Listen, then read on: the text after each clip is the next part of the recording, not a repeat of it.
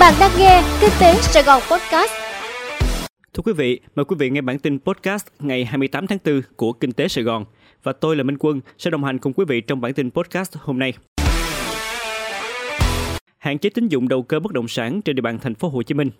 Thưa quý vị, cơ quan quản lý yêu cầu hạn chế tín dụng cho đầu cơ bất động sản, đầu tư bất động sản cao cấp, bất động sản du lịch nghỉ dưỡng trên địa bàn thành phố Hồ Chí Minh.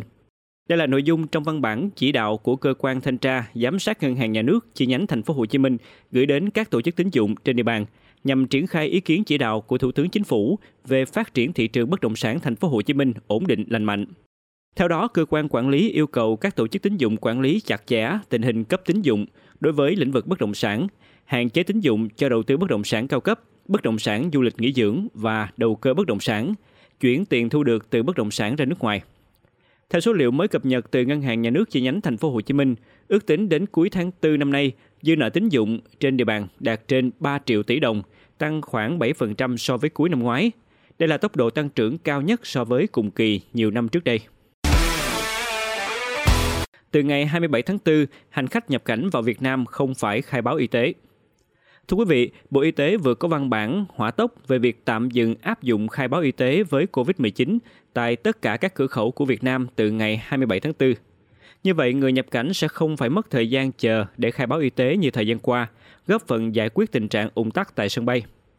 Theo văn bản hỏa tốc số 2118 của Bộ Y tế về việc tạm dừng áp dụng khai báo y tế với COVID-19 tại các cửa khẩu, hiện nay dịch COVID-19 đã có xu hướng giảm cả số ca mắc và tử vong trên phạm vi toàn cầu.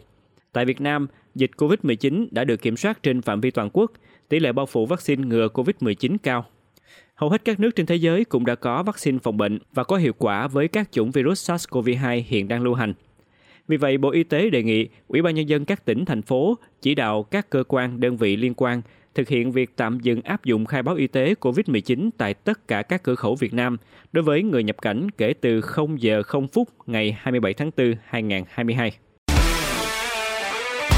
Cao tốc Trung Lương Mỹ Thuận chính thức được lưu thông từ ngày 30 tháng 4.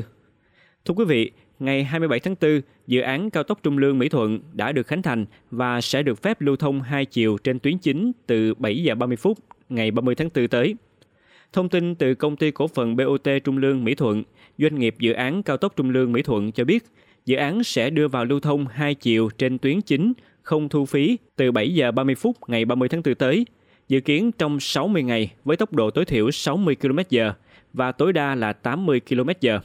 Công ty BOT Trung Lương Mỹ Thuận cho biết, đây là thời gian để công ty triển khai các bước thử nghiệm vận hành, kiểm soát tải trọng, đánh giá các khâu kỹ thuật trước khi chính thức đưa vào thu phí hoàn vốn cho dự án. Theo đó, các phương tiện được lưu thông trên đường cao tốc, trừ xe máy chuyên dùng có tốc độ thiết kế nhỏ hơn 70 km/h, máy kéo, xe mô tô, xe gắn máy, xe thô sơ, người đi bộ, súc vật, xe máy thi công tự hành, xe bánh xích. Toàn bộ mặt bằng đường Lê Lợi sẽ được hoàn trả vào đầu tháng 9. Thưa quý vị, bắt đầu rào chắn thi công từ năm 2016, đến nay mặt bằng đường Lê Lợi quận 1 thành phố Hồ Chí Minh đã dần được hoàn trả. Theo tính toán từ chủ đầu tư, đến đầu tháng 9 năm nay, toàn bộ mặt bằng đường Lê Lợi sẽ được hoàn trả như hiện trạng ban đầu. Ngày 27 tháng 4, Ban Quản lý Đường sắt Đô thị Thành phố Hồ Chí Minh đã tháo dỡ một đoạn rào chắn trên đường Lê Lợi quận 1 để tiếp tục hoàn trả một phần mặt bằng mà chủ đầu tư đã rào chắn nhiều năm phục vụ thi công tuyến metro số 1 Bến Thành Suối Tiên. Ông Nguyễn Quốc Hiển, Phó trưởng Ban Quản lý Đường sắt Đô thị Thành phố Hồ Chí Minh cho biết, đoạn từ ngã tư Lê Lợi Pasteur đến trước ngã tư Lê Lợi Nam Kỳ Khởi Nghĩa 50m sẽ được đưa vào sử dụng ngày 29 tháng 4. Đoạn từ ngã tư Lê Lợi Nam Kỳ Khởi Nghĩa đến trước ngã ba Lê Lợi Phan Bội Châu 20m sẽ được đưa vào sử dụng ngày 10 tháng 6. Cuối cùng, đoạn từ trước ngã ba Lê Lợi Phan Bội Châu đến chợ Bến Thành và khu vực chợ Bến Thành sẽ được đưa vào sử dụng và tháo dỡ rào chắn vào ngày 1 tháng 9. Việt Nam đang thiếu trầm trọng nhân lực số. Thưa quý vị, hiện Việt Nam đang thiếu trầm trọng nhân lực số. Theo thông tin ghi nhận tại phiên họp thứ hai của Ủy ban Quốc gia về chuyển đổi số diễn ra vào ngày 27 tháng 4. Thiếu hụt nhân lực được cho là một trong những yếu tố ảnh hưởng đến chất lượng chuyển đổi số tại Việt Nam.